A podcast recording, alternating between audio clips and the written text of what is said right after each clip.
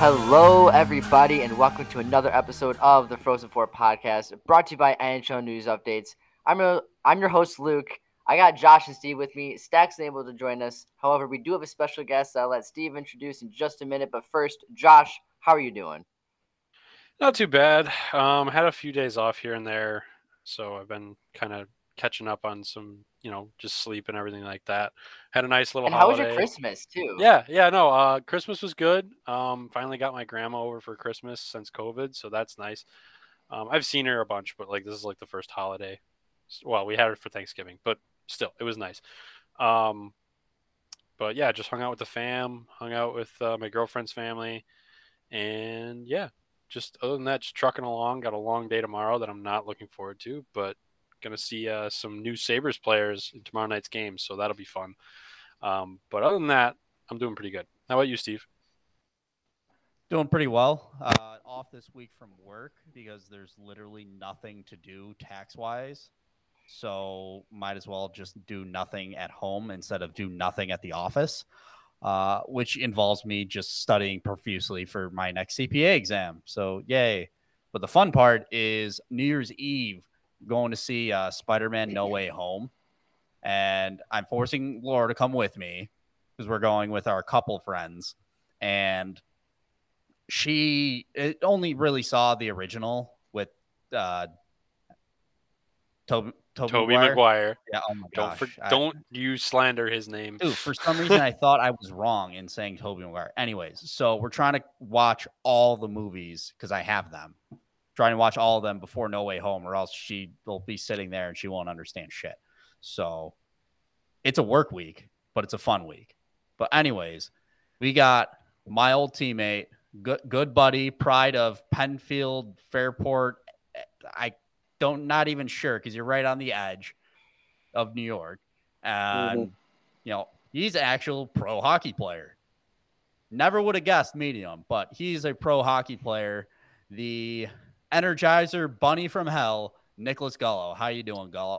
What's up, boys? Uh, thanks for having me. Super excited, super honored to be on the podcast with you guys tonight. And uh, Stavi, good interview, buddy. That was a uh, good intro right there. Good for you. The Yeah, maybe, Energizer uh, Bunny from Hell? C minus No there. Hey, whatever he wants to call me, go for it. We'll ride. We'll ride with that one tonight. That's a new one. I've I never mean, heard if him you ever that. seen this guy skate, I mean, you're you're what five six But on a good day. On a good day. Okay, On a good day. day. so you see this guy move, like his crossover is insane. His his feet are so quick because they have to be. It's like the uh, old cartoon, The Roadrunner. When you'd get going, that's what the feet look like. The boots look like on the ice. Just Yeah, going so a thousand meanwhile- miles an hour. Meanwhile, me, I'm you know six one, and most of my length is through my legs. Taking And you got- long did ass Steve- did- strides, and then all of a sudden he cuts to the middle. and I'm like, oh shit. I'm Did. Steve Well, you got ever, uh, cinder blocks tied to your legs, so Steve ever tell you that he botched two breakaways in a row in one game with me one time?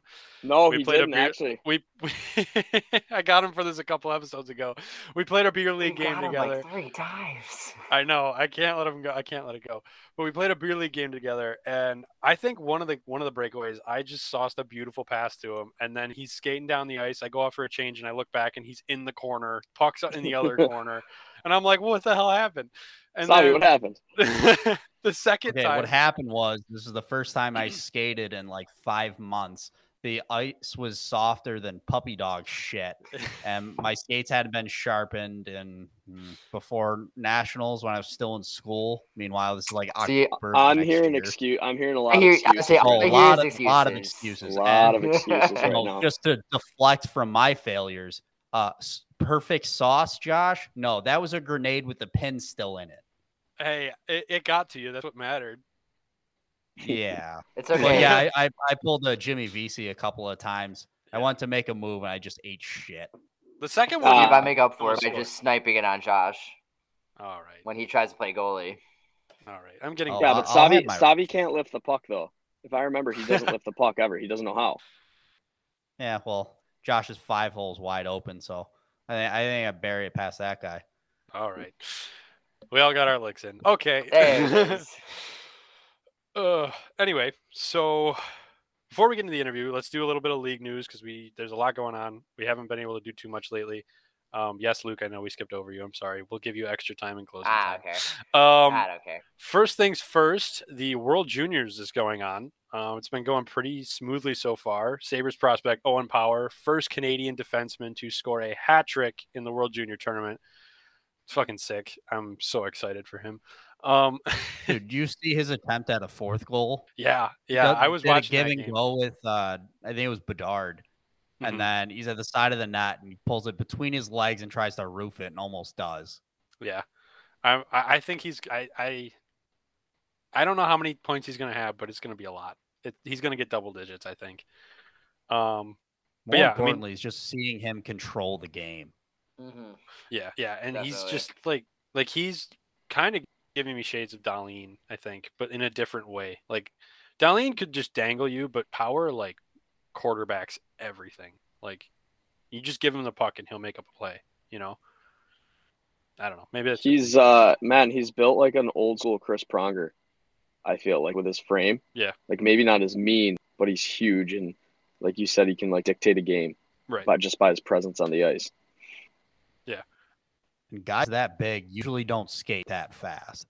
Like some uh, some analysts going into his draft year were talking about how kind of in the defensive zone he kind of gets beat, you know, flat footed, that sort of crap. All that has just disappeared from his game. Like the development year on year has been astounding, and this is really going to be his coming Yeah, out party. Six, six.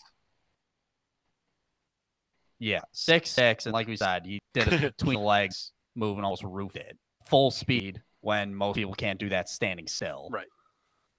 It- it- just this tournament's going to be a spring off point for the back half of his season as he makes his claim to the Hobey Baker against uh, Devon Levi and very quietly Jake Sanderson Yeah.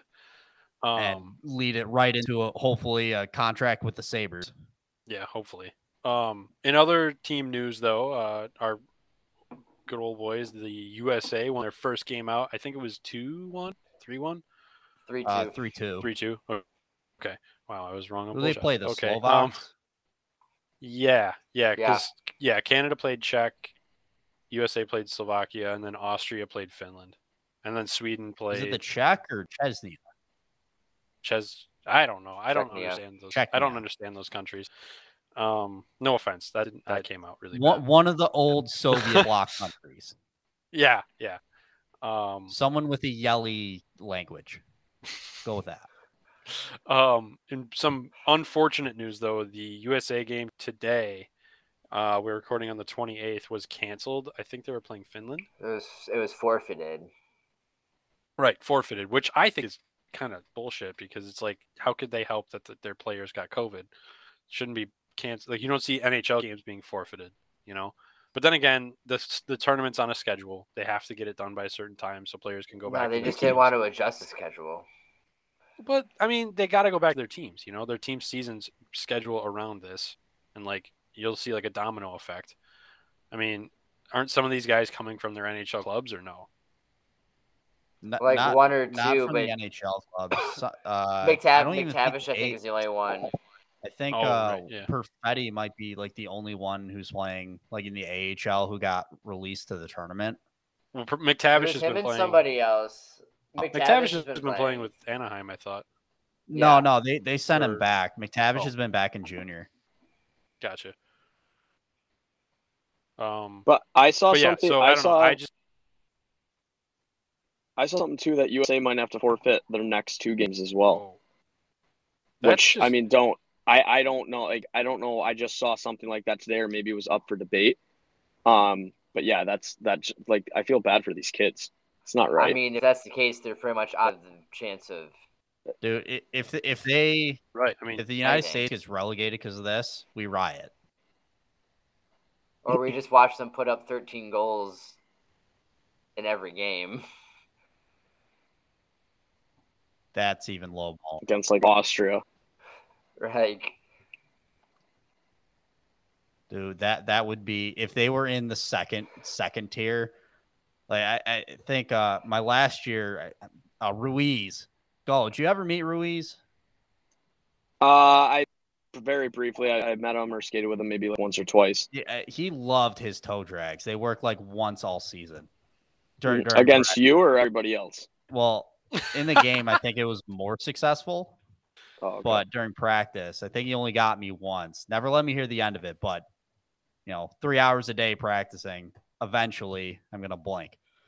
it, would- it got you once a practice. That makes sense. Okay, cool. Yeah, whatever. You gotta At come on more that's how often I to knock remember down. it. You gotta come on more often to knock down Steve's ego. Uh, he's probably got a huge ego. I, I saw I saw too much with the year I played with him. So Dude, it's Oh, getting out of control. out of control. So, uh, so, anyways, he was in the second tier uh, World Juniors, and I'm thinking like, no, he really a good player. I think he ended up playing. Uh, I think he ended up on a decent college team, Mhm. but like that could have been any of us on off that team. And just just imagine someone like Jack Hughes when he's 18 going against us, like murdered, absolutely murdered. Sitting at a train station there, Gullo? What the hell? buddy, buddy, they're just ripping by me right now. I'm in the car, nice and loud. That's that's uh, what you get when you're in the cornfields of Illinois. That's all there is out here. So Oh well, last God. time we Wow. did an interview in the car, Rob Ray was driving his kid to baseball practice. Yeah, Perfect. That was fun. perfect. that was great. You love to see it. Um, so But anyway, so back to the World Junior stuff. Um, honestly, it's been hard to tell like how this is all gonna go, because like I mean, with these forfeits and with like all the COVID and everything, I mean, it looks like Canada is gonna be the dominant force here. I know we were talking a couple weeks ago, like we weren't sure how they were gonna be, just because, you know, the whole like star player mentality, like if there's too many stars on one team, are they gonna be that good? because they might just clash with each other, you know. But it looks like these guys are really meshing well. Um, the only thing they really suffer at really right now is goaltending. I mean, in their first game, they gave up two or three goals in like a minute and a half. Like it was bad.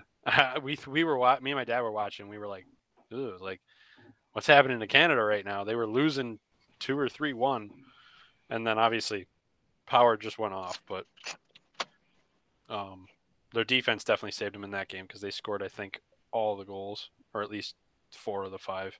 Yeah. Um, I haven't been able to watch, but I heard Askarov's not doing so hot for Russia. Askarov is bad. Like He was very bad, last year, and you can understand it. Like UPL was in it as an 18 year old. He got lit up. Then he came back the next year and was a and was player of the tournament. So Askarov being just as bad as he was last year That's concerning. does not bode well for Nashville. No. Um, I mean, granted, he's 19. There's a Yeah, lot like of we time. said, goalie age weird. yeah. Look at UPL. Um, but yeah, so I mean, there's still like a big question mark there for Askarov, but I don't think Russia's going to be a threat. Although Matvey Michkov is holy shit. I, that Dude, guy's nasty. that move he pulled in the neutral zone the other day was it looked like a magic trick. Like it was like ridiculous. I've never seen that. Like it was a toe drag, but he also put it through his feet. On the- I, I like I watched it ten times. I still don't quite understand what happened. he did it like one-handed too, like while like transitioning up ice. It was he did like while six things at gaining once. speed. right. oh, it was like- crazy. It It was is insane. If he Him can- and Bedard are going to be absolutely incredible to watch in their draft years. Yeah, I mean, I don't know where Michkov plays overseas, but I might just stay up and watch those games just to see. more. KHL, I Well, I, probably I know that, uh, but St. Petersburg or whatever that The Ska, powerhouse that Scott Seska or whatever. CSK. Oh, yeah, Well, they were Well, already we're all, like, the comparing. players they're already go. comparing it to like the Crosby Ovechkin when they were coming up. yeah, Like you have a Canadian and a. Russian, and I've seen like a lot of that stuff, which is crazy to think like 15, 16 year old kids are already getting that kind of hype and publicity. But today's age with like social media now, I, it's no surprise. yeah. I mean, Bedard's had that kind of hype since he was like 13. And that hasn't really happened since McDavid. But Uh, Mich- Shane- you don't usually Shane Wright from the did a little bit. Shane Wright had a lot. Oh of yeah, hype. Shane Wright. Sh- at, Shane like, Wright did have a lot of hype because he, he's one of those, uh, one of the first exceptional status whatevers to get Mhm. in at 15. yeah. So I Um, mean, he's going to be number one pick this year. We'll, we'll see how it goes. He, Yeah. not having a great season, but No, but I mean, if he falls falls, like someone's gonna get a steal. I doubt he's gonna follow. I, I doubt it. Um, got guys like that don't come around much. Like you have to yeah. draft him at number one. Right.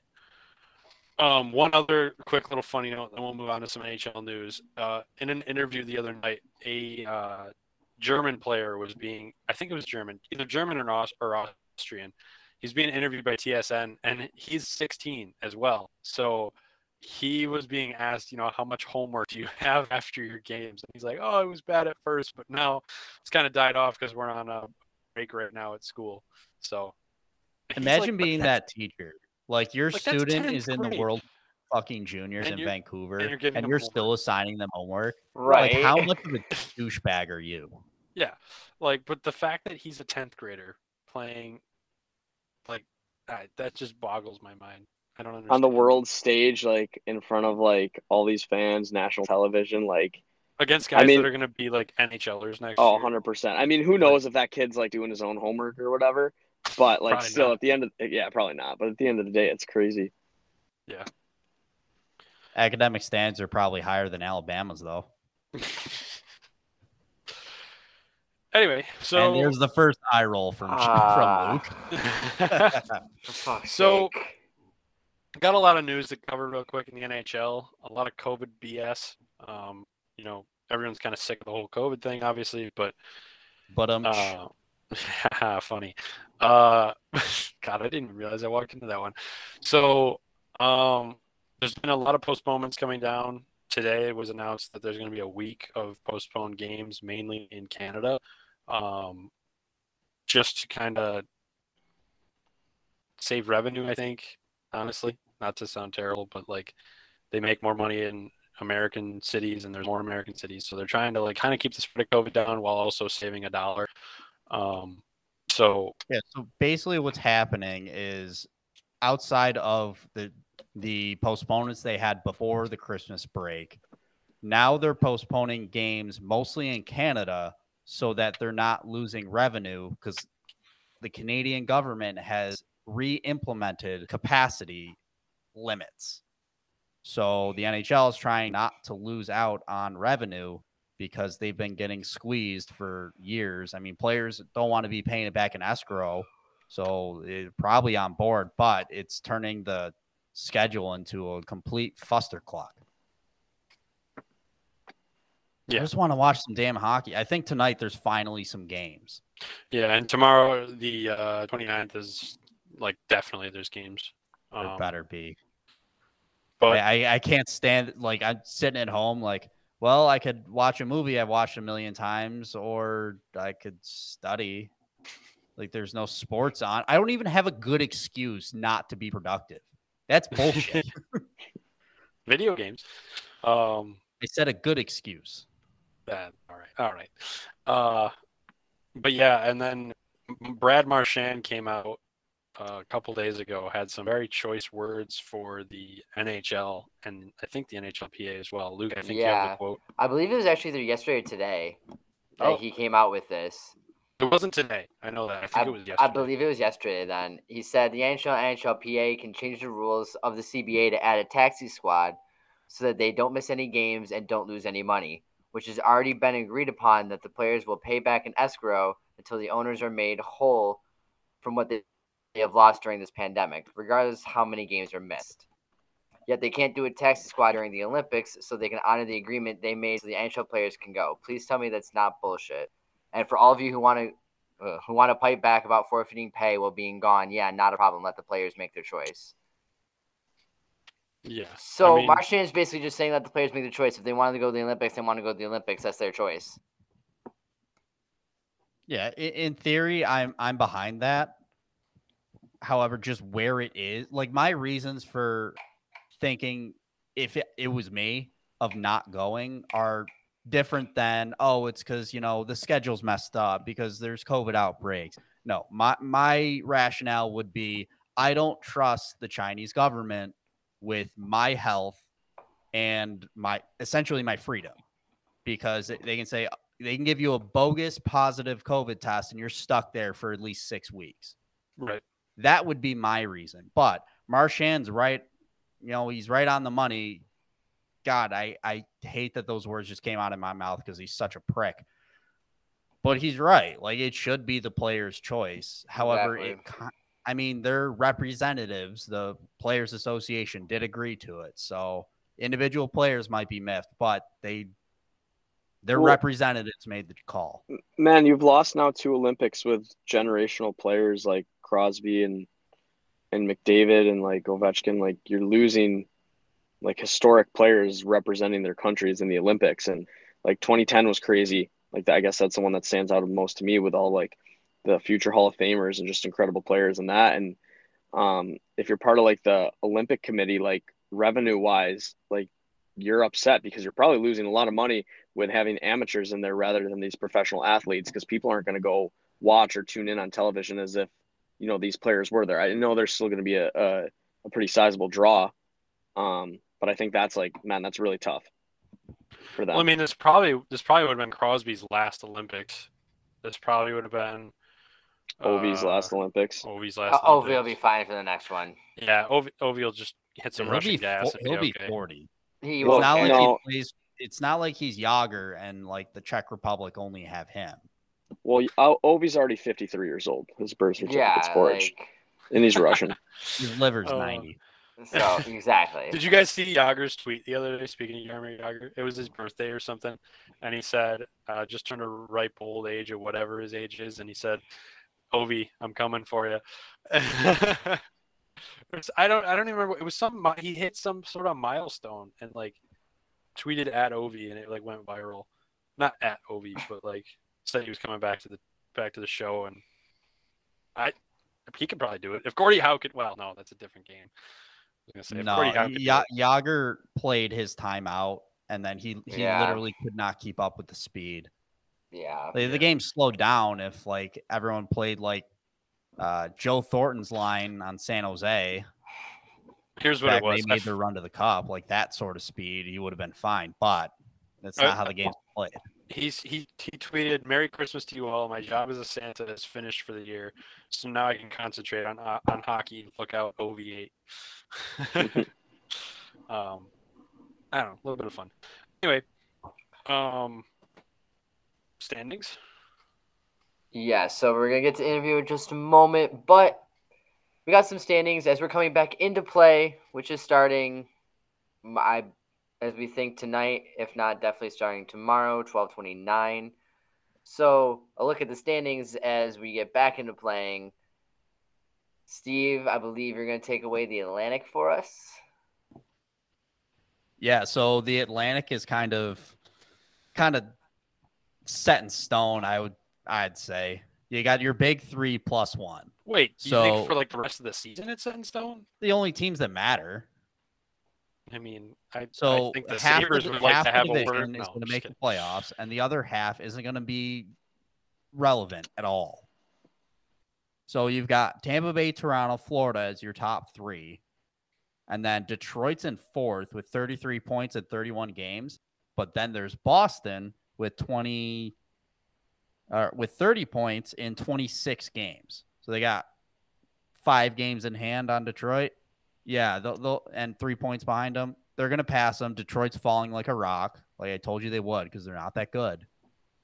And what what do you think?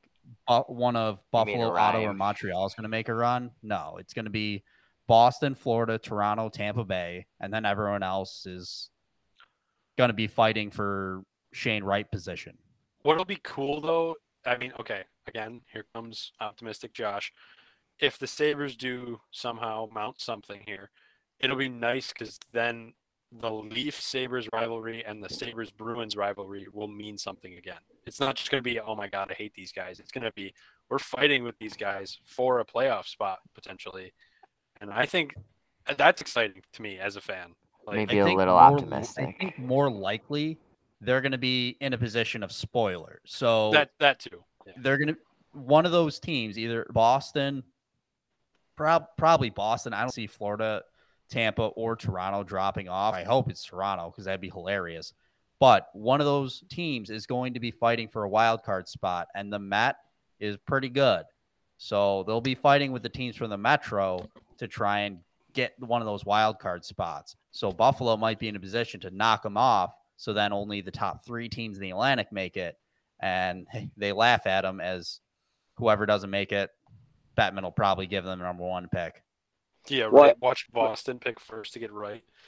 I think one thing too, like you got to consider is like you say these teams are set in stone, Stavi, and like, um, I know Josh was like optimistically speaking, like Buffalo might make it, but with this whole like COVID protocol nineteen or COVID nineteen protocol and the whole taxi squad, like, man, teams can lose like eight players, and that Yeah. can really affect teams for like three, four games, and six, six to eight points is a huge swing. So, like, I, I don't think you can say like things are set with the way it is right now and how crazy it's going to be with postponements and players having to set out for X amount of games and whatever. And like, like this year more than ever, I think you could see some crazy stuff, like wild things happen.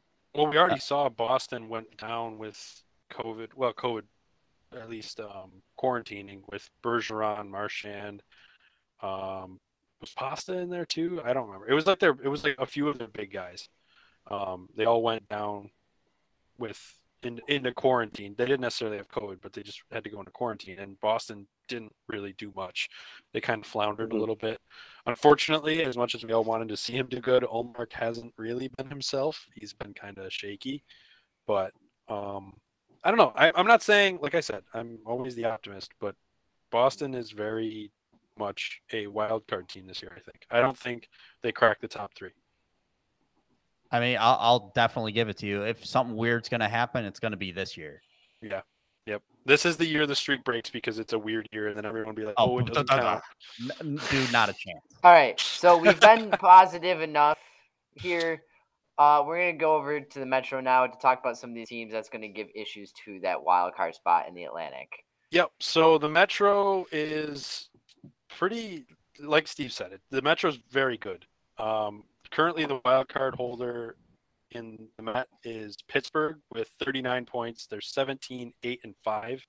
Coming in at third, New York, 19, 7, and 4 with 42 points. Looks like they're starting to figure it out with their however many amazing draft picks. Um, even though Kaapo Kakko still sucks. Uh, Washington at 18, 6, and 7 with 43 points, tied for first with Carolina, who is 21, 7, and 1 with 43 points. Washington at a Bettman first place.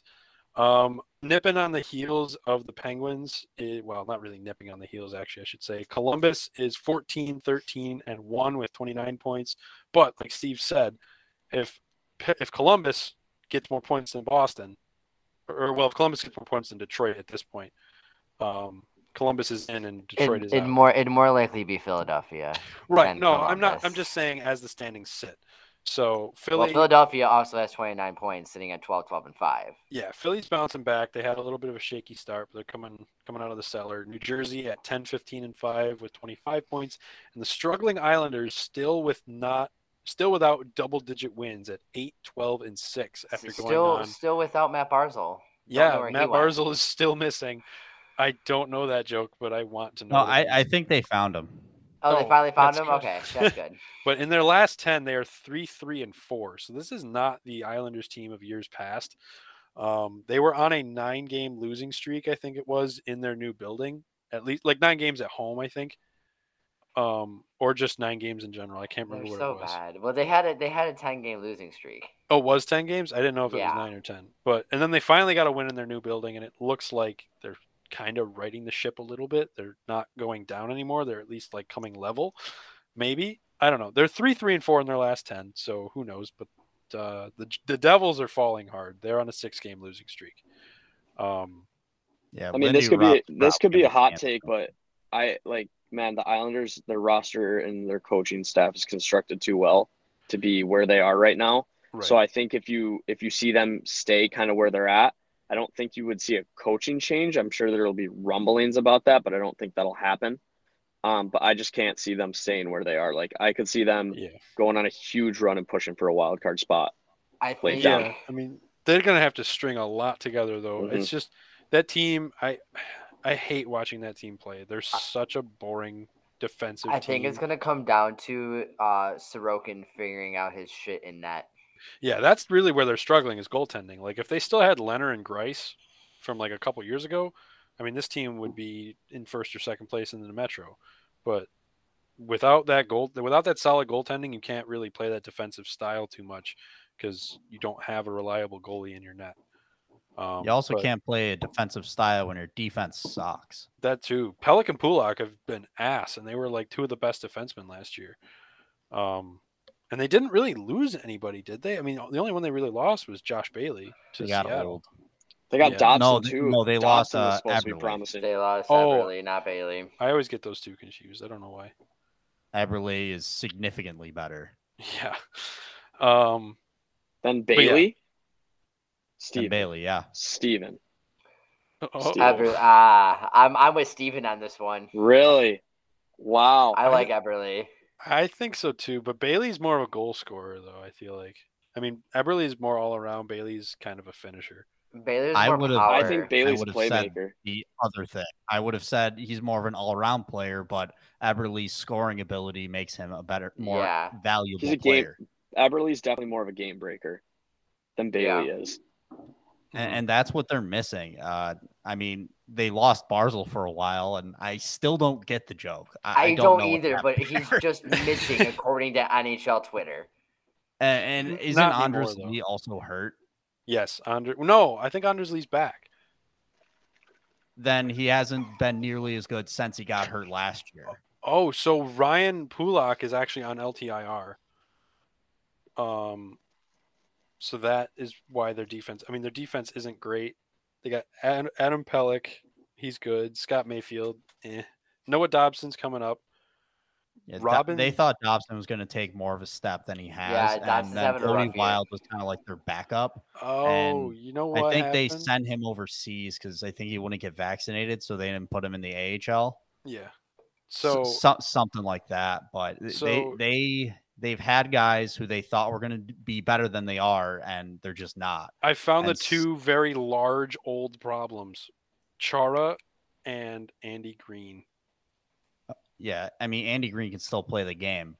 You forget they Charles had Far- Devon. They had Devon Toews too, and they, got gave rid of a- him. Yeah, they got rid of him for Yeah. like They He got a couple second round picks. They just Which they picked the wrong mean, guy he's to a- ship out. he's a pretty big guy, and I like that's. I think that's a, a young piece that really hurts losing them. Yeah. Yeah, that that was hundred percent. They were trying to make room for their young defensemen, and they weren't ready. hmm Yeah, for sure. But hey, we'll see if the Islanders can turn it around. I mean, personally, I wouldn't mind not seeing them in the playoffs this year. Like I said, I hate how they play. They're boring.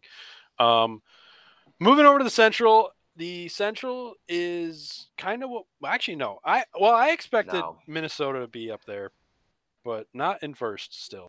So the Wild are sitting at 19 9 and 2 with 40 points. Nashville, Nashville of all teams is right on their heels. Yeah, that's where I'm confused. Yeah. Um, right on their heels at 39 points, 19, 10, and 1. Tied in second with them is Seattle at 17, 9, and 5 with What team? Or Seattle. St. Louis. St. Louis is in it's tied in second with 17, 9, and 5 with 39 points. And Colorado rounds out the four at 17, 8, and 2 at 36. Um, on the cusp are the Jets and the Stars. They each have 33 and 32 points respectively. Um, and then and I on mean, the next episode, Josh is gonna learn what team has what acronym, look, look, look. Okay, abbreviation, Um, whatever. Chicago and Arizona are still just bad. Sorry, Luke. Arizona. In his Chicago. defense- Oh yeah, no, they're they're bad. In his defense, if there's anyone who's terrible at geography, I'd be the worst one. yeah, we've That already. is- You remember my Lake Tahoe fiasco? that is. Oh yeah, yeah. You thought? true. Yeah, Steve thought Lake Tahoe was in New York. Oh, I thought it was one of the Stop it. Adirondack lakes. You're Oh, thinking. Lake. You're thinking Lake George. You I be was thinking Lake George. Picturing it near Lake George. Yeah, we were talking Oh. about it, and Steve's like, "Why aren't they playing on the lake? It's frozen. It's New York." And I was like, "Steve, it's in Nevada." No, Buddy, no, you're saying that's like the awful. sun, the sun melted it, and I was Oh. like, wow. So it's like the first time we ever got sun in New York during the winter, Yeah, and then they're all looking at me through the screen. It's like, what the fuck is he talking As about? they should, my man. yeah. And then there's like, dude, it's in Nevada. I was like, it's they try to play hockey in the fucking desert. Who well, thought it's that the, was a it's good the idea? mountains. It's the mountains of Nevada. It's like the border of Nevada it's and the Colorado. desert. anyway, Um, it's so- adjacent to the desert. Can't Colorado does have- desert. Colorado does have three less games played than Minnesota and Nashville. yeah. So Colorado still can definitely be Colorado, but Minnesota has looked surprisingly steady. I mean, I mean I the still Sabres. can't get the over the Sabres. goaltending. The Sabres beat them, so. I Yeah, how good about can they be? I don't. I just can't get over their they're goaltending. they're getting lucky with goalies. I mean, Alex Stalock stood on his head against the Sabres, but somehow the Sabres still won. Voodoo. And and yeah, goalies are voodoo. And Kaapo Kahkonen, like, where is he coming from? Why is he so good? Well, all and? Cam Talbot. oh yeah, another that, that goalie. that's Ca- that's who it is. Cam Talbot. Yeah, Talbot. Yeah. Like I said, goaltenders are like craft beers. There's a million of them. They're all weird, and you never know what you're gonna get. Right. Yeah. But um, another team that is just mind-boggling is Nashville. Yeah, when I did mean- that happen? What did I miss? Dude, I, I, I thought don't they were know. like rebuilding after they sent out Arvidsson. Yeah, I mean, th- they have an aging core of Duchene, Forsberg, and Johansen. I mean, Forsberg not so much, but Duchene and Johansen. And I mean, Mikael Granlund hasn't looked like himself. None of their prospects are really exceeding. But I mean, they did have they did add Mattias Ekholm. That's probably a good anchor piece on defense. But it's not like they added anybody. No, because they, They shut got down Ryan Yeah. Ellis. They got- yeah. Oh, right, that's true. I forgot about that. Yeah, so honestly, I don't know what what's happening here. And You say Saros, I guess. Juuse Saros is incredibly good. He is every penny worth five million. He is he has played 24 games this year of their 20 or th- of their 30 games played, and he has a 222 goals against average and a 924 save percentage. I don't know, guys. Goaltending's a hell of a drug. so anyway, that's the central. It's pretty wacky as always, so we'll keep an eye on that. This And- this whole year is all just wacky. Oh, and like I said, Whoa. Arizona, Arizona's still in last with only six wins. Oof. Doing one good. Of, About to get kicked out of their about to get kicked out of their arena. one of Oh, no, four they- teams they- they not have ten wins. Yeah, yeah, they made their payments allegedly. Yeah, but uh, they did, but then like something else happened in the s- No, they the made they made everything now, but that had to come out first for them to actually pay it. Oh, Yeah, gotcha. yeah. Move the team to Houston. Hartford, Austin. Quebec, anywhere. Give Knock back. Houston. Give Kansas, Houston. a Kansas team. City. Kansas City. would Kansas City. cool. Kansas City's be cool. Yeah. I feel like I would just hate them just out of pure. Why don't we have more teams in Minnesota? And Minnesota's quote unquote the state of hockey. Like we only We have don't one need team more. there. They I don't moved know. The team And they're not even good. Yeah, that's Well, now they're good. They but did move a team from there in, in the what was it, the eighties, nineties? So North. When did the North Stars leave? It was late 90s. Yeah. No, it'd be Okay. early. It'd be early nineties because they became the Dallas Stars, and the Dallas Stars won the cup in the Hey, nineties. but late nineties can still be like 96, 97. I'm gonna look this up while you do the Pacific. and I'm gonna Okay. make fun of you when you're right, wrong. instead of I think playing it was. semantic, I think it was 92, 93 It might. Yeah, I- I think it was. I'm just putting out a ballpark estimate there. so so, but- so you're wrong, and you're trying to stick to your guns, Nine- but you're wrong. 93. There. I was more just right, doing Luke. it to piss off Josh about what can be considered a late nineties. But you were wrong. It's because It's okay to be It's 'cause I wrong. was- You can admit it. This is a safe space. it's because I was born in '99, wasn't it? Isn't it, Luke? I never said I wasn't yeah, it's all your wrong. Putting the crease was your fault. Anyways, Luke, how's the how's the Pacific? Never said I was wrong, but Vegas sitting up top, as expected, sitting at 20, 12, and 0. One of only two teams that do not does not have an overtime loss yet. The other one is sitting in number four in this division, but Anaheim still sitting at number two, tied with Vegas, sitting at 17, 9, and 6, also with 40 points. Anaheim scares me. Trevor Zegras scares me a lot. He's nasty. Absolutely. we should have just we should have offered Eichel for Zegras one for one, and that would have been fine. Yeah, apparently the ask was Zegras, Drysdale, and like two firsts. That's a lot. That's a lot. Uh, well, Yeah, no that's wonder Bob lot, Murray told him to yeah. shove it. Bob Murray actually did the right thing. But Yeah, he gets right every once in a while. sitting at number three, still somehow, uh, Batman 500 is partially the reason. Is Calgary sitting at 15, 7, and 6, good for 36 points, four points behind Anaheim and Vegas. I see a drop off Their coming defense, from them very remember that they suck. Yeah, I see a drop off coming very soon for Calgary. Yeah. I mean, the the dream's kind of over. So you're saying they're flaming out. That's terrible. Steven. That's Yeah, I'll there goes myself out. There goes the mute button. However, sadly I enough, I think they end up. I think I they end up that. staying in the playoffs. Calgary? No way. Just, ah, yeah, just because of how weak this division is. That's true. The Pacific has been dog shit for the past two years. Because Edmonton's sitting in fourth right now, sitting at 18, 11, and oh, the other undefeated team. Well, the other team, undefeated. yeah, with no overtime losses, also sitting at 36 points. So Edmonton is kind of falling off. I They'll but climb a they're little still bit. there. They'll climb back up. I think they'll I th- end in second or third. I think LA replaces Calgary. Yeah, you see LA uh Turcotte's making his debut, I think tonight. Yeah. I mean, LA interesting to see how he does. LA is going to be good in a few years if everyone develops the way they should. I mean, Kaliyev, Turcotte, Byfield, Petersen's good for some reason. I don't know why. Um, Give it to the midway point. He falls off. yeah, you're right. He did I it don't know. last year, and then I he don't- I- jumped back up at the very end. It's just I- I've been talking about this for a couple years now. LA's pipe is like loaded. Like their pipeline is loaded with prospects. Well, winning the lottery to get Byfield, it definitely helps.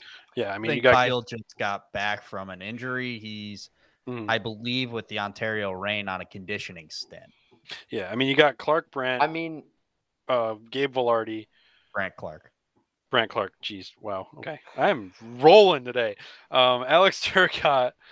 Uh, I mean, Anthony. Oh, and Anthony Steve's not a prospect. What am I saying? no. Uh, Byfield. they just got. Now I'm just saying people in general too. They got Phil Danault. Cal Petersen's actually injured right now, so that's concerning for them. I, IFL is a huge piece. follow. He's from. Uh, he's Bring from, IFLO to Buffalo. He's from uh, the Bring him home. next to me. My, bu- my my buddies went to school with him, so that's Bring gonna him help.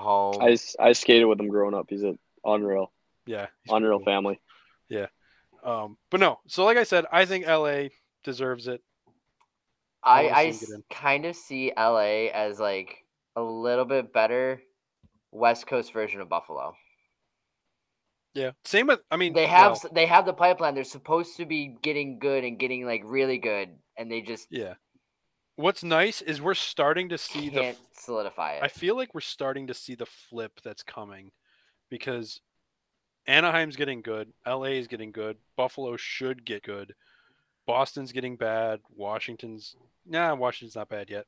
Uh, Pittsburgh has been not consistent. Ivan Rodriguez. Shut up. Um, Mute him. um, but no, I just like seeing how like it's kind of flipping. You're seeing all these picks finally pay off for these teams, and it's it's refreshing to see different names and faces and teams in these top spots. And then there's Toronto and Tampa Bay. Yeah, right. And then there's Toronto losing in the first round. To Tampa Biggest Bay. rival in all sorts. With it though, that pretty much concludes that standings recap and what's going to be going on as we head back into games being played. But now I believe I'm going to let Steve take this away and just have a nice little chat with Gullo. Let's do it, boys. Oh God, you trust me with this? I wouldn't. Boy. Yeah. So I, I guess your uh, sweatshirt isn't the thing you're most wrong about today. Uh, anyways, um, man, that was a terrible joke, that was Just really maybe- bad. Where were you going with that? Dude. I don't, I don't. Can you mute him again? Can you mute Yeah, him? yeah, I got, Wait. I got you, I got you. Um, Thank so you. I'm gonna conduct the interview from here on. No, Perfect. Steve, go ahead. Take it back, Steve. Take it back. You gotta unmute yourself though. Yeah, yeah, go. So, uh, you know, just kind of introduce yourself, like where you played, you know, where you grew up, shit like that. Um. All right. Yeah. So I mean, I I'm from uh kind of where where Steve's from, Penfield, Fairport, New York. Um, just a suburb of Rochester, and uh, just grew up playing youth hockey with uh, parenting youth hockey organization there, and um, you know I, I I'm an only child, so my I kind of had the, So am I. the- nice dude. Let's go. I had So the is Luke. privilege and yeah, so is uh, Luke actually. luxury of my parents kind of being able to take me and do a lot of that stuff where with maybe siblings right you might not have um, that luxury and i know savi you're a little different because your brothers also played but um, did that um, and then i ended up uh, playing on on some pretty good travel teams out in syracuse and buffalo as as, as i got older and um, you know kind of could tell that there was some potential with with uh, with my game to maybe to, to get into college which was the ultimate goal at the time um, ended up, uh, you know, working all the way up through Buffalo Junior Sabres, 16U, 18U, played juniors with uh, Steve actually in Syracuse. Um, played juniors with Junior Sabres as well. Was, with Steve, it was it was my last year before I ended up going to college, which was pretty exciting. And uh, we can get back to that later if we want. And then was lucky enough to earn a spot with uh, Brockport Golden Eagles, which is NCAA Division three. Spent two great years there. Um, transferred to King's College which is also Division Three. Um, it was a brand new startup program, so there were some growing pains there, but um, definitely value my time I spent there. And um, my goal was always to play pro, but everybody I think says that, and I was lucky enough to to get a chance to do that in the Federal Prospects Hockey League with Danville Dashers, and and now I'm playing in the Southern Professional Hockey League, which is the next pro league up uh, for the Vermilion County Bobcats. So just a quick little little recap about you know kind of my hockey family tree there and and we can dive into each a little bit more if you guys want to as we go along here. Yeah, just to kind of give some context. So the SPHL that you're in right now, as you were Mhm. describing to me earlier, if you translate it to baseball terms, it's like high A. Yep. So it's one under being affiliated with an NHL club. So Correct. it's one under the E ECHL. Correct. So do you have to get so to get to the E? Do you have to get drafted, or do they does Nope. like an E ECHL club? So what's really cool actually is going on right now with all this COVID stuff going on. Um, there's in the five North American professional leagues. Um, oh, there's six, but the five United States ones. Um, everything's a trickle down effect. So if something happens in the NHL, it'll guys will get brought up from the AHL, then ECHL, SPHL, FPHL. So it's kind of cool. So like we're sitting here, and even though we're technically an independent league, you're looking at stuff on NHL Network, and you're like, wow, that could really affect something. So, um, for example, like you don't have to be drafted. We have guys like I think today there was at least in our league. There's we have a ten team league. I think twelve to sixteen guys went up to East Coast teams today. Um, Wow. just because everything is everything with this with guys getting put on COVID protocol, and um, some guys are rightfully do belong there from having successful starts. Um, but when you go up to one of those teams, even though let's say somebody got called up from my league to Cincinnati, it doesn't mean you're Buffalo's property because you're only on an East Coast contract. You're not on an NHL contract getting reassigned to the East Coast. So if let's say player A goes up, plays with Cincinnati for two games, gets sent back down, well now he can go play for South Carolina, which is Washington's um, uh, ECHL club. So unless you're on like an NHL contract, you don't technically belong to that organ that NHL organization. You're just playing for their affiliate, which at the end of the day is so cool. You can say you're playing for an NHL affiliate. Right. Yeah. Yeah. So so the call Mm-hmm. up of like Krebs and Peterka today that the Sabres did that could Yep. affect And R2. you guys. Uh, Hey, hey, R2 too, yeah. Yeah, e- e- exactly. Like that'll that'll then therefore guys are going to get brought, probably brought up from Cincinnati to Rochester. That means Mhm. Cincinnati's missing some guys. So you're going to have your pickings from our league, which is pretty Wow, cool to see. So yeah. yeah. That's awesome. Yeah. And so cool, like- over like So a like 100 said- plus NHL players are on COVID protocol right now. So that Mhm. means 100 plus players now have opportunities to to climb the leagues. Right. Yeah, that's Huh. really cool. So so take us back to the transition from college to pro. Because Mhm. uh, you said there's not a draft. So did you know somebody? Did you have a connection there? Did they scout scout your games at King's College? How did that happen? So um Savi, you might know this guy, Alex Palmerville. Do you know him? So he yeah, was he, uh, playing he's he's Mike's age. Yeah, so he he was playing uh in the in the FPHL, the Federal Prospects Hockey League, which is like the, the lowest one. And this is my senior year in college, and um, he was playing for Danville Dashers, which is in Danville, Illinois, small town, which is where I currently am right now, actually. Um, and they had a game in Elmira, New York, which was about like an hour and a half from where I went to school in Wilkes-Barre, Pennsylvania. And my senior season had ended, so I was just finishing school, waiting to graduate. And they were in town. They had some injuries. They're like, "Hey, do you want to do you want to come on a PTO, which is a professional tryout or a player tryout?" I was like, yeah, like for sure, yeah. So um, I met them in Elmira, New York. Played played for them there. So that was my first my first professional game, which was to this day surreal. Like honestly, like I kind of forget it just because it's like you black out. You just it's everything like you've even though it's it's minors, like everything you've ever dreamed of is of finally kind of coming to, which is super exciting and something to be proud of. Um, so then I, I, finished school, played that one game. I had to go back, finish school, graduated, and then uh, whether it was somebody giving me a good word, my coach, players, whatever, scouting, I got a call from the coach at the time, and they invited me to training camp on on a, uh, um, on a PTO again, and and I was lucky enough to have a good camp and make it out of camp and play uh, play my first full professional season, which was cut short due to COVID, which sucked, but everybody else had to deal with that, so I'm not going to whine and cry about that. Just is what it is, and you gotta gotta kind of take those bounces as they come. So when yeah, you... leave the whining and crying to me because it ended my career. There you go. Well, so, I was at Natty's in uh, Philly. Made made go. the Elite Eight, and then whole tournament shut down. Do you want to be the guest? Do you want to be the guest? We can interview you tonight. Talk about your hockey career. oh shit! Damn. Yeah. so I played five years with one organization, and then played club hockey in college. The end. Perfect. So that was Boom. wild. So to get back, felt like I was really to, there.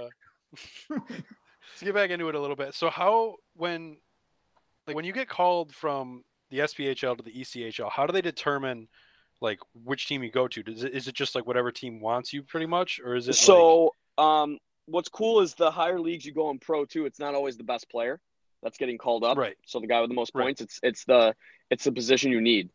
So let's say mm-hmm. a third line defensive center who's a good penalty killer goes down in the East Coast, but you're not going to call a first line winger from the SP. Right. You're going to call probably a, a, third line, good third line center. Um, right. Certain coaches have no guys just through the grapevine. So mm-hmm. um, the the ECHL coaches can put it on themselves to you know do some do some scouting or look right. at you know kind of like uh, online stats, or they can call a coach that they have a good relationship. Say, who do you got for me? This is what yeah. we need right now. What player fits that criteria? Um, and then yeah, because I was just wondering, because like, I because like you like you said, you, when you get called up to those teams, you're not affiliated with the NHL club, so it's like they basically just get the pick of the litter. They like yeah. Yep. Is there like a waiver wire system? Like, what if like two teams want to call you up, and like, what do they do? You know? I mean, I think at that point too, it might be who got to him first. Where okay. what's the player? What's the player prefer? Um, right. So let's say, let's say, for example, Cincinnati called me at 9 a.m. today, and then Fort Wayne calls me at 11 a.m. Well, I mean, you kind of have to give that team who got to you first kind of the benefit of the doubt. Right. Um, yeah. Just in that, because that can burn bridges, and then um, obviously your name can get blacklisted, and nobody wants that because then that kind of sewers you. Yeah. Yeah. Which Hockey's is, such a small world. Mm-hmm. Yeah, hockey's such a small world. It's definitely got a lot to do with the relationships with coaches, probably pointing guys in the right way. And the second you're like, oh, this player is really good, and then he goes to say the ECHL and he fucking flames out. You're like, all right, well, your opinion doesn't fucking mean dick. A, a lot of it too is how you conduct yourself to it. it. And we all think of this as a game, and it is. And yeah, we might not at this level be making millions of dollars, but this is our job. Like we clock in, we we we go to work for the day, and you know we get a paycheck out of it. So I think a lot of it too is when guys are getting called up, their on ice performance obviously is what matters like pretty much the most. But it's how how do you conduct yourself off the ice? How do you conduct yourself around the room? All that stuff, and you know you might have a guy who's you know like an incredible player, but he's a piece of shit. Like he's probably not getting that call. Maybe a guy who's maybe a little less talented, but he he does everything right. He's and as cliche as that sounds, that guy is going to get that opportunity because he's going to go up and do the right things, and and then that looks good on that SPHL organization and coach for sending him you know a good guy instead of somebody who's going to go in there and and kind of ruin the locker room and ruin the face of whatever uh, coast organization they go to. As stupid as it is, it's very much. I, I don't know if you've seen. I, am sure you've all seen Goon, um, kind of like with like Doug Glatt. Yeah. And what's his name? Like uh, as stupid as it is, it's just a movie. but it's like that. Laflamme. Yeah, Laflamme. Xavier, That's what it is. Xavier Laflamme. Yeah, Mhm. yeah, that was his name. Um, but yeah, no, it's like it's like that. It's like the the nice guy is gonna not the nice guy necessarily, but the the team player is gonna get the shot before the superstar asshole. So what you're saying Yep. is we need to put our face without a shield in front of a puck, and then we too can play pro hockey. Yeah, just fight everybody you see. Got to be good at it though. Can't be my bullshit beer league fights, quote unquote. Savi, you getting tilted in beer league, buddy? That's embarrassing. Dude, I, I literally I poke checked this guy. He fell on his ass and then tomahawked the back of my foot. I went over and called him an asshole, throws off his gloves, rips off my helmet, and starts trying to wail on me. So I tackled him. Damn. That was the end of it. Got me a two game suspension. Literally, the the guy didn't realize he was getting kicked out. Do, uh, this uh, is when the Sabres were on the West Coast. So I literally have my phone on the bench and I'm watching the Sabres between shifts because I don't give a crap. This is D minus. Like I'm dying. Like I'm literally falling asleep on the ice. So I, I go, like, I know my night's over. So I go get my stuff. I'm watching the Sabres as I'm getting off the ice. And I saw in the video after, like the guy's pointing his stick at me, and you could hear him threatening me in the park. Like, I'll find you in the park lot. I'm gonna fuck kill you. Meanwhile, I'm just skating off the ice with my stuff in one arm and my phone in the other, watching the Sabres. Do you Like, an uh, absolute joke. do you eat your bowl of nails with or without milk in the morning? I'm just curious. I curious. mix it up. Sometimes it's nails, sometimes it's tax. Depends. Depends on how he's feeling. Well, you know, But, I am uh, a robot, so you mix in some Mhm. gears in there. Some metal. So Get it in. He uses oil instead of milk sometimes. so no, you I, got to got, keep things loose. I got a quick question about uh about your college career. So Yep. when uh when exactly did you leave Brockport?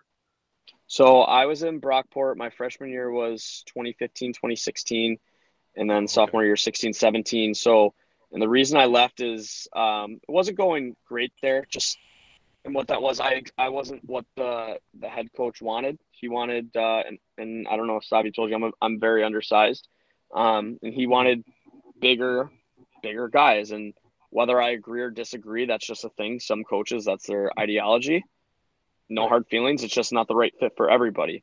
Um, so the coach that recruited me, he was the assistant coach. He uh, was taking over a brand new D3 team down in Wilkes-Barre, Pennsylvania at King's College, and um, a bunch of three kids in my class that he recruited. Um, we were kind of in the same boat, not really like playing a ton, just wasn't fitting what the head coach wanted. So we are like, hey, like we're gonna be juniors, like not playing isn't gonna help us get to pro. Like we'll go down there. So we, we followed him down there, transferred. Um, and that's kind of why I transferred. I'm never going to say anything bad about Brockport, even though like it didn't work out for me. It's just because the coach had different visions on what he wanted than what I fit, and I wasn't fitting his system. And that's that's totally fine. You see it in NHL all the time. Some guys fit a different system than other guys do. It just is what it is. You can cry and whine and bitch about it, or try and find an alternative. And I was fortunate and lucky enough to find an alternative and get a get kind of a second wind in my uh, in my college career. Yeah, I was just curious because, like, I mean, I, I don't know if you you and Steve have talked too much about it, but me, Steve, and Luke all did um, play-by-play stuff with the Fredonia radio station on the Okay. college campus. So I've called like Brockport hockey games and stuff like Brockport versus Mhm. Fredonia hockey games. I was Yeah. just curious if you had been there like when I was involved, but I my freshman year was 2017. So No, I I, was, I, uh, would I would have pointed out Gullo, and we probably would have had a great That- time. But that's uh, true. That's true. no, Yeah. but Schneider was there when we called the game. I remember I went up to the glass and I, yeah, Schneids. So I, I tapped on the glass, went and said hi, gave me a little nod. I was like, okay, hmm I, I- I know your pregame ritual, and just the nod is actually you being really nice. So That just actually this- like this- getting out of his little zone for a second. right, and I'm glad he didn't try and sh- like stab me or something. That's all right. but uh, but yeah, that's that's yeah, he's a great dude. No, it's a cool college story though, because like you don't like you don't always hear that part of the story, you know, like the part Oh, before everything. And like I feel like a lot of people like a lot of times you see like when someone transfers like that, it's usually like, oh, that's the end of it. But like for you, it was actually the beginning, you know? well, and it was it was crazy too. So again, like obviously being undersized, you've always been told you're too small, you're never gonna make it, and and and for me, I always kind of gave you that big like fu attitude towards that. Like I'll prove you wrong, which I use uh, even even to this day. I still hear it, and and that's just kind of say it more to me. It's just gonna like make me make me do more, work harder. And uh, the year I played juniors with uh, Stavi, I was uh, talking to SUNY Potsdam uh, as well, and I was all set to go there. Um, they said if you have a good playoff, which the league we played in, I ended up leading playoffs and scoring, and uh, it was under my understanding that I would go there, and and this is in April, so May rolls around, haven't heard anything, not too worried because I know the the season before is ending or the school year before is ending. June rolls around, not haven't really heard anything yet. So I text my coach uh, in Syracuse and I was like, "What's what's going on?" He's like, "I'll look into it." And now July rolls around. I'm like, "Okay, this is getting like pretty soon. Like, what's going on?" Well, apparently the guy that I was going to take his spot, he ended up deciding to come back and not transfer. And the Potsdam coach never told me this. So now I'm sitting Oh, at that's July. yep, that's fantastic. So I'm sitting at July and I have no school to play for. So I was like, I'm gonna end up on a school. Things always go crazy in my life in the hockey world, and they always work out. So I, I started training um, at Next Level Strength and Conditioning, which is a quick plug for where I work and where I train in Rochester. And uh, my I started doing these like skates, and and ironically enough, the assistant coach at Brockport who recruited me was running these skill skates. So it comes, um, you know, I, I approached him and I said, hey, like I'm looking for a place to play. I want to earn a spot on your team. So um, he really took a liking to me. I got I applied to Brockport honestly like the second week of August, so like right before classes started. Holy shit. And uh, yeah, it was wild. And uh, I had to go basically I had to go to tryouts and try out, which was just a formality. He told me you're on the team. It just you got to do it to appeal to the head coach because the head coach is kind of an an older stickler, kind of like an old school guy. So um, went there, just kept quiet, never told anybody what the deal was, just kind of kept to myself. Um, and uh, went to went to tryouts or whatever, and made the team, which I already kind of knew I was. But again, I was just trying to mind my own p's and q's and, and be professional about it. And uh, I mean, that's how it started there. So I think that too also played a little bit of a factor. So in the head coach's mind, I was trying out. I was never like committed. So I think that kind of played a factor into his head too. That I, I, I always started behind the eight ball with Mhm. him. So I think that was, and again, like I said, just not everybody's the right fit for everything. So but yeah, that was which was kind of crazy how I got there, and then like I said, the whole transfer thing was also wild as well. Dude, I remember that summer. I think that was the year before. Uh, do you remember my buddy John? Plays guy who with us all the time. Put his ankle at 90 degrees on the pavement. Yeah, I remember that guy. I remember that yeah, guy. so he's been on the show a couple of times, but uh, yeah, that was a summer. He still had his truck and was in New York, so we load up the my net, bring all the shit over to town hall, and we just play street hockey once a week. So I I. I heard this like behind the scenes, like, yeah, I don't really know where I'm going, and that's I didn't want to pry, so that's that's as much as I got. And then it was like a week before classes were started, it's like, yeah, I think I might go to Brockport. I don't know.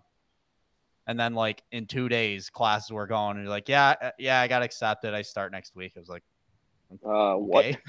Yeah, it was, Yeah. it was it was crazy. I got moved into the apartments with uh, the hockey guys, and because we never lived on campus, we always lived off campus, and and uh, I was doing like all the team workout stuff, all the captain skates, all the team parties, all that stuff. Like, so they brought me in right away and like treated me like one of them, which was kudos to those guys. I had a the senior class, which you know, like the cliche, seniors are are assholes to the incoming guys. The senior class was incredible. Like, I, I still talk to those guys; they were incredible. It was like four or five just mutant Canadian guys, like big ears, like six six, like they look the most intimidating ever. And all these guys want to do is have a good time and play some hockey. And and uh, they welcomed me and treated me like one of them, and it made that transition super super easy for me.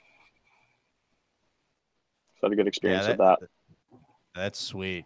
So now, Mhm. now backing up, we kind of beat uh pro and college to death. Backing up to your junior years, just looking through your elite prospects page, I'm seeing Yep. like 10 different teams. So I started in the the OJHL, the Ontario Junior Hockey League, which is under the OHL. So you don't get it's it's basically what would be under the OHL. And I was playing for Junior Sabres there, um, for Mike Peca, which was my favorite player growing up, which was pretty exciting. And uh, Lindy Ruff's kid was on the team there. And uh, Yeah. so I was playing there, pretty exciting. First taste of juniors, first taste of, you know, living away from home um, as an adult. I lived away at home as a kid, but as an adult, so that was pretty fun. Um, and we were the only states team, so we were always going up to Canada and, um, you know, playing against like pretty high end kids from Toronto, which, uh, you know, a lot of them are maybe not NHL, but a lot of them are playing in like the AHL or East Coast now, which is pretty cool. And uh, did that. How do how does like Canadian juniors compare to American juniors? Because as, as you know, I only played in the Empire Oh, dude, USP it's, show. It's it's uh the USPHL that you're still playing hockey league. Um, yeah, well, it's it's uh, it's uh, man, it's it's definitely more physical. Everything happens faster up there. Like everything skill wise, like physicality, like timing, everything's happening way faster. And and uh, I don't think that league is as good as it was when I played in it, but it was it was really good. Um, a lot of Division One commits out of that. But anyways, long story short, um, not really going to go into what happened, but there was some uh, political stuff that went on with uh, some former people in the actual Buffalo Sabres organization, and I ended up uh, kind of finding my way out because of I was playing over some of those people's child, and they weren't very happy about it. So read into that what you may, because I walked in on that conversation between this person and uh, my coach. So that was kind of awkward. And next day I found myself on waivers. So I kind of got the idea of what went on. And then I ended up going to play in the Atlantic Junior Hockey League in the States for the New Jersey Titans. And uh, it was whatever. And this is my first year juniors. And for those of you who don't know, juniors, you can play up till 21. So a lot of kids will do that after high school, before college. It's typical for hockey guys to go into their freshman year at 21 rather than 18. Um, so and I was 18 at the time, so it was my first year. And last game of the year, I ended up uh, routine just kind of getting pinched off on the wall. First shift of the game, ended up tearing my ACL, and uh, first time I'd really ever missed time for hockey. Ended up missing 11 and a half months out of that. Last game of the year didn't mean anything, and uh, so I missed my whole second year of junior. So at the time, I was talking to Brown and Yale University, and that kind of went out the door when you miss that amount of time at that age. So that was kind of tough. That was kind of tough. Um, but yeah, You're the so then I, into Brown. absolutely not. But uh, fake it till you fake it till you make it, right? I love how you say Brown instead of Yale. Yeah, right. Yeah, like, um, so then I had Well, handful. Isn't ga- Ye- is Yale better or is Brown better? I mean, Yale's more known. Yeah, I would say Yale's at least more. Yale known. is significantly better, I think. That's No, thank- I'm not talking you. not like okay. academic. Oh, I, I just don't know. oh, I don't know. I don't know. I We're- know we're they're talk- both we're- really we- good academic wise. We're, didn't come here to talk schools, Steve. Yeah, well, well, the great lie in college hockey is that you know hockey players are dumb. To be not. a D one not- hockey player, like half the be teams are fantastic academic schools. Like Mhm. the Ivy League has its own division. Yeah, yeah, like what what what what professional player like he like just retired and he just instantly became like a high end accountant. It was crazy. I can't remember who it was. Well, George Parros, the Department of Player Safety, he played at Dartmouth, which is an, which is an Ivy League school. Jesus, I didn't know But that. I man, that's a and, and crazy. Stavi, good point there. That's a huge like old adage is the whole dumb jock thing. And let's be real, there are a couple of them out there at the end of the day, but the, a lot of hockey guys I've known are very educated, smart kids. And I think a lot for me, I didn't like school. I hated school, but I saw it as my a way to, you know, help me continue my playing career. So whatever would allow me to continue my playing career to pursue pro, I was going to put 110% into it, even if I hated it. And I think a lot of guys have that same mentality. Yeah, like school sucks. I hate school, but man, this is my ticket to, you know, getting an education, getting to that next level. So I think a lot of guys kind of put a little bit of onus on themselves to to take that pretty seriously. Yeah, that, that was always something when I start. I started playing juniors at 16, playing in Q's in the you know Empire Plug League. But like first thing, Coach Scott was like, "All right, all of you need to get your grades up, because if you're getting a C average in high school, you can scratch off half the schools right now, and that's before they even watch you play." it, it, it just it just limits your opportunities. So if, if there are any kids listening, go to school.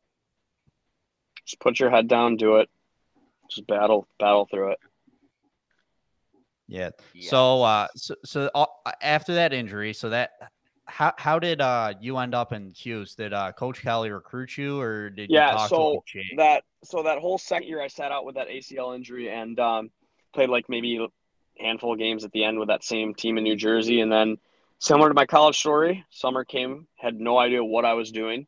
Um, you know, just trying to figure out what where I was going to go and again like the rest of my hockey career, I always knew something would fall into fall into place and um kid I played with Stavi Jake. I played with Jake who was our captain. I played with this kid growing up in youth hockey and uh, What's his last name? Jake Farabee, uh, Yeah. Joel Farabee's brother. Um, Yeah, you, you might recognize the last name. yeah, you might recognize a little bit. Yeah, JoJo used to JoJo used to practice. We called him JoJo. JoJo used to practice with us when he was like six years old, and we were 12, 13, and he was still just as good as all of us at the time. It was wild. so, um, but anyways, he he invited me out for a seat, and uh, I told him I was looking for a place to play. and we played there, and I met the coach at the time, Paul Kelly. And uh, this is again, this is like end of July, August, and season starts mid August. And uh, met with him after practice, and he said, "Hey, uh, so this is where I see you playing this year." And I figured he was going to say either he's not interested or maybe like a fourth line role. And uh, he sat me down. He goes, "Yeah, I look at you as our first line center. We've been missing someone like you." And I was like, "Yep, sign me up. Where's the contract? Sign it right away." And kudos to him. He was a man of his word. And Stavi, you can agree. I played pretty much top line center with Jake and Swagger that whole year. yeah, riding the, out in the Syracuse. entire year. Yeah, You- you- which is I pretty mean, crazy. we were the second best team in that league all year. So Yeah. we were going back and forth with the Bruins. We had a good rivalry there. So and this is when the elite league was an actual junior A league. Yeah, So like now it's basically with the Empire folding, it's basically turned into a junior B league since they've added two leagues on top of it since. Mhm. But this was back like our two teams were fucking good. Stavi, a couple kids off that junior Bruins team play. I play against them in the SP now. One of them just got called up to the coast. Oh Actually. shit. Yeah, Are they still douchebags or yeah, very much so. shocker? But Yeah, I hate the fucking Bruins. and uh, but yeah, you, that you- last you year, know juniors- exactly why. yeah, that 14, 15 year, I it's where I got to play with our yours truly, it's Steven. It's where I got to meet him quite a bunch, and boy, will I never forget him. Goodness gracious, We're sorry. Uh, it's it's okay. I've I've been I've been in See, you guys met me when I chilled out a bit. Gullo got the full experience of me just being basically a Crazy? psycho. Crazy, Yeah, that that's Yeah, dude, being you were nuts. kind. you were nuts. Uh, it- just so like we my, my pregame habits, like I'm not talking to anybody. Like I'm staring off into the distance, focusing on like I was a no I- fun person. I have the funniest Stavi story ever. Is we were playing, we were playing some team and he got hit from behind pretty bad, and uh, like he just grabs his head. He's just holding. We were cages at that time. He's just holding his head, and uh, you see him get up and you think he's like, oh man, this kid's pretty hurt, and you just see him go like full Terminator mode, like take his stick over his head, like he's gonna chop somebody. And chase this kid around the ice, and this kid's literally just skating away, or like completely irrelevant from the play. And Stavi's literally like chasing this kid down, trying to tomahawk him with his stick mid play. And this went on for maybe 30, 45 seconds. Just running around the ice trying to kill this kid. And it was Steve, incredible. is that the s- Steve, is that the same cage that I wear? yes, that is the exact cage that you wear. I gave uh. Josh most of my star shit, oh, it's terrible. I'm including sorry. right down to the duct tape pants. Yeah. That's awful. I've got- Steve, That's awful. Steve, is that the story where you're pretty sure your parents heard you? Oh yeah, is that the story? Oh, story they Kerwin heard me us? all the time. Is that the story Kerwin told us too? Uh, no, but it's very similar. So, Okay, uh, Which gonna Kerwin say- did you have on? Steve, so we had Stavi, which Luke Kerwin on did you have? because I Okay. played with Luke. uh, the same Yeah. year as uh, you know Tuck Angelo and Brinker. Uh, J- J- yeah, Brink, yeah, Yep. and Jesse Jesse Farabee. That was our Mhm. first year playing together. But uh, yeah, so we're playing the Bay State Breakers, and we're com- coming up out of the zone. I break the puck up. I call it a, a Tuck Kerwin breakout. It's center lane pass because they're so goddamn good.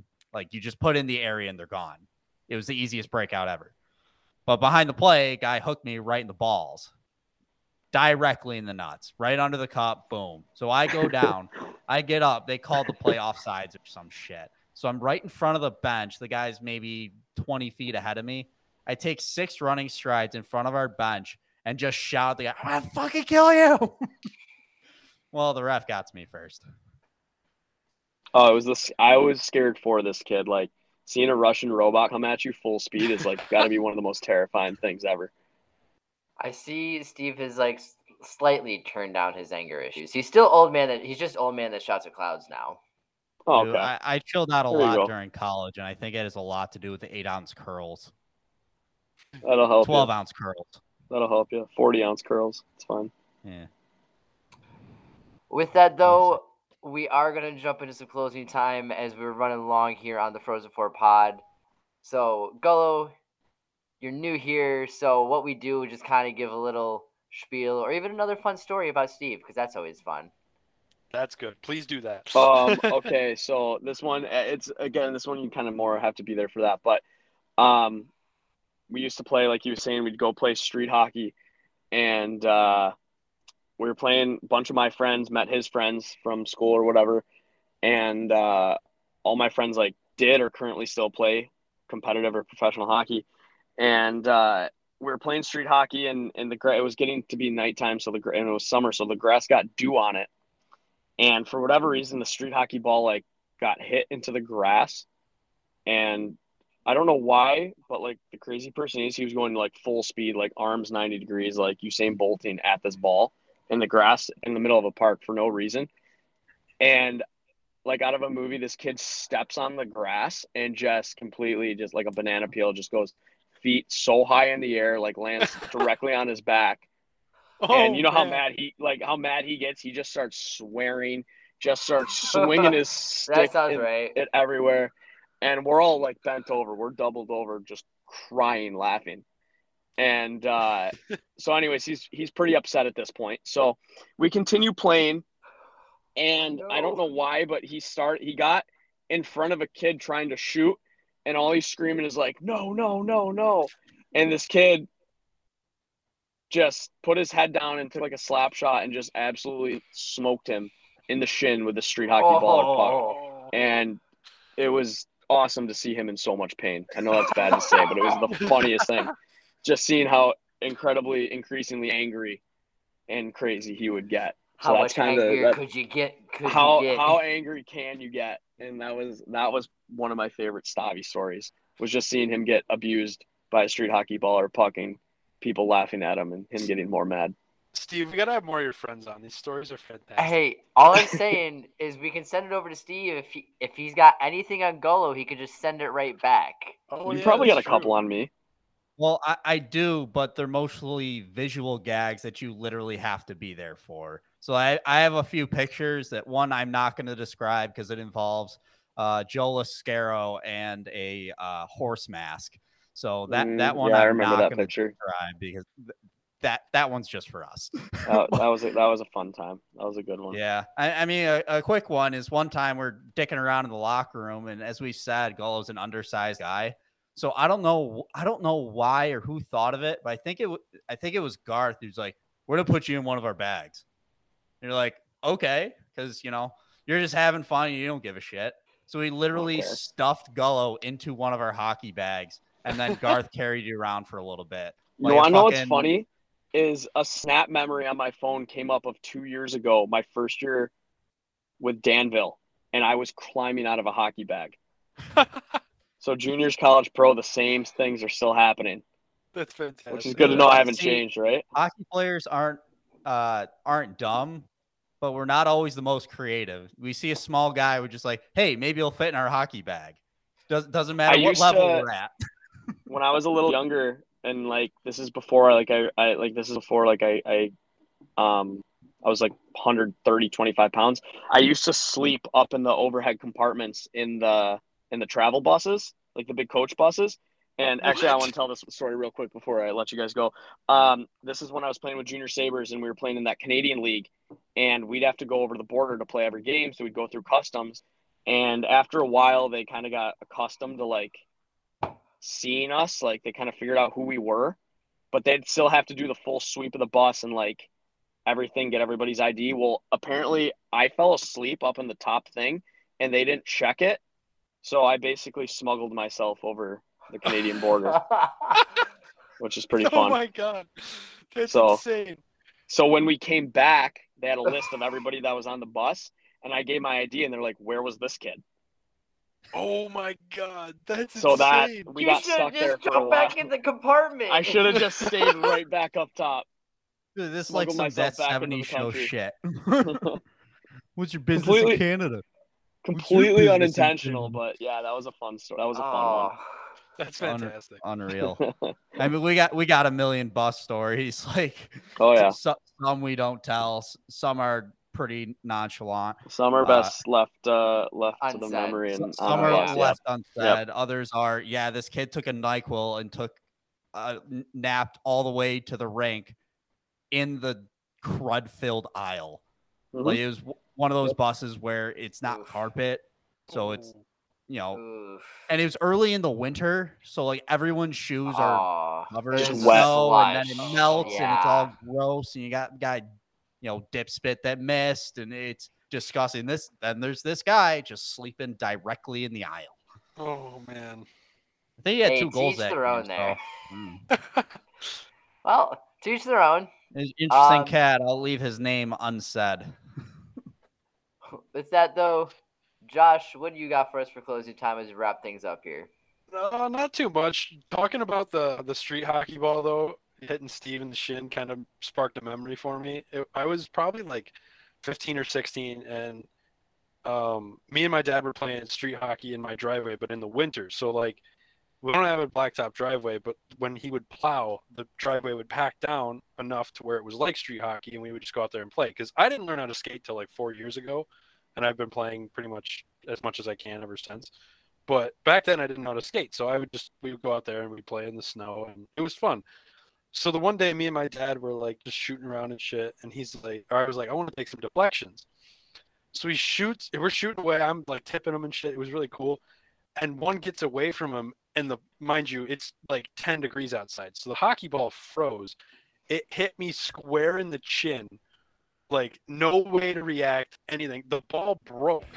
It was so cold the ball broke.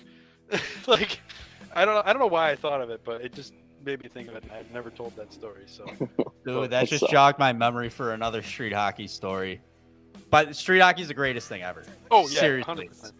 up there with pond hockey. So Yeah. I'm playing out in our cul-de-sac back in Dove Hill, and uh, this is just you know my friends from high school. You know, John was there, and John was the perpetrator of said unfortunate event. So he decided because he was being a jackass, let me take a golf swing. So Oh no. four smacks it. Ball goes directly in my face. Perfect. Hits me right in the lip. Oh, I turn back, like I hit it, go, oh. I turn back to him, tell him you're a fucking asshole. And just the look on his face, and my other friends who saw it were like, oh shit. But here's the kicker my I uh, got my Eagle Scout Award like a month before that. And two days after this game, I was having my ceremony with my with my family, like for all from out of town. I'm the Oh, last man. of like seven Eagle Scouts in my family. Like this is a huge deal, especially to my mom, who John's known since he was like five years old. So like he, I'm going back to the house trying to get stitched up, and he's like, "Oh my god, like Mrs. Staversi's gonna murder me." it's fantastic. That a boy, Steven. He eats Always- bugs. He always eats bugs for breakfast. Always something. No, he eats nails with oil. Oh, that's right. He eats bugs for lunch. Nails for breakfast with oil, pucks for lunch. Ooh, how else do you get into salty spittoon? And then he eats beers for dinner. Beers. I was gonna say beers for dinner. Sounds about right. Mhm. All right, Luke, what you got? Uh, I don't really got much. Work uh, work has gotten a little easier. We're going to telework thanks to COVID, but don't want to get bogged down on that. COVID's been outplayed in every major league sport. So I just want to say thanks to Gullo for coming on, taking time out of his day, and joining us here on the Frozen Four Pod. Let us talk to him for some unbeknownst reason, mainly Steven. Yeah, thanks, boys. This was super fun. Like, I love uh, love what you guys do. I've heard uh, a couple of your podcasts before. Like, keep doing your thing, guys. You're killing it. Super fun. Super honored to be on it. Thank Thanks, you, man. thank you. Thanks, and if man. you wanna, if you wanna, also those listening hear our podcast and what we have said, and follow us. Check out our Twitter at Frozen Four Pod. Check out our Instagram at Frozen the Number Four Podcast, and follow, subscribe, like, tell your friends. It's a good time. Hockey is back finally, either tonight or tomorrow. You'll see it when you're listening. So as I say every week, be safe, be smart, and go watch hockey.